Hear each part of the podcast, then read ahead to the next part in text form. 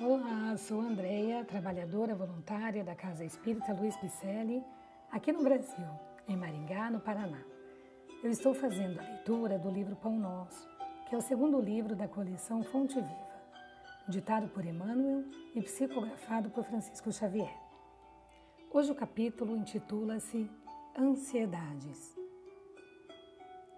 Lançando sobre ele toda a vossa ansiedade, porque ele tem cuidado de vós. 1 Pedro 5, 7. Passemos à mensagem. As ansiedades armam muitos crimes e jamais edificam algo de útil na terra. Invariavelmente, o homem precipitado conta com todas as probabilidades contra si. Opondo-se às inquietações angustiosas, falam as lições de paciência da natureza em todos os setores do caminho humano. Se o homem nascesse para andar ansioso, seria dizer que veio ao mundo não na categoria de trabalhador em tarefa santificante, mas por desesperado sem remissão.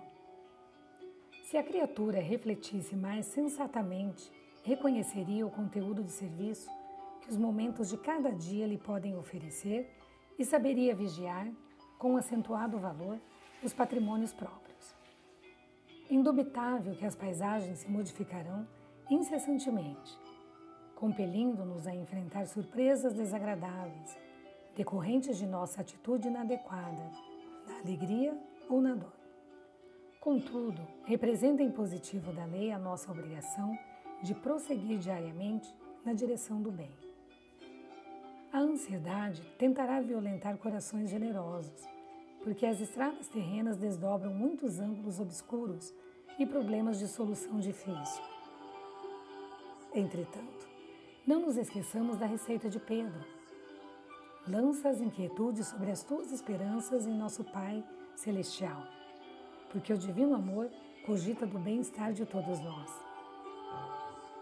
Justo é desejar firmemente a vitória da luz, buscar a paz com perseverança, disciplinar-se para a união com os planos superiores, insistir por sintonizar-se com as esferas mais altas não ouvides, porém, que a ansiedade precede sempre a ação de cair. É, irmãos, não podemos nos esquecer. Vigiemos, né? Os nossos podcasts são leituras de mensagens da doutrina espírita, para assim entender o Espiritismo redivivo. Elas são ditadas pelos espíritos e codificadas por Allan Kardec. Outras são psicografadas por médiuns de renome trazendo-nos uma doutrina reveladora e libertadora. Agradecemos a sua presença e esperamos que você tenha gostado. Então, se você gostou, mande um alô nas nossas redes sociais, do Facebook, do Instagram, com o nome Celpipicelli.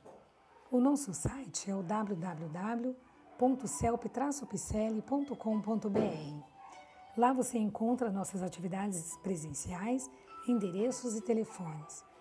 Ah, Fazemos também lives todas as sextas-feiras, às 20 horas e 30 minutos. É o horário aqui do Brasil. Elas são feitas pelo Facebook da CELP PCL e elas também serão transmitidas pelo youtube.com.br. Receba o nosso abraço e muito obrigada pela companhia.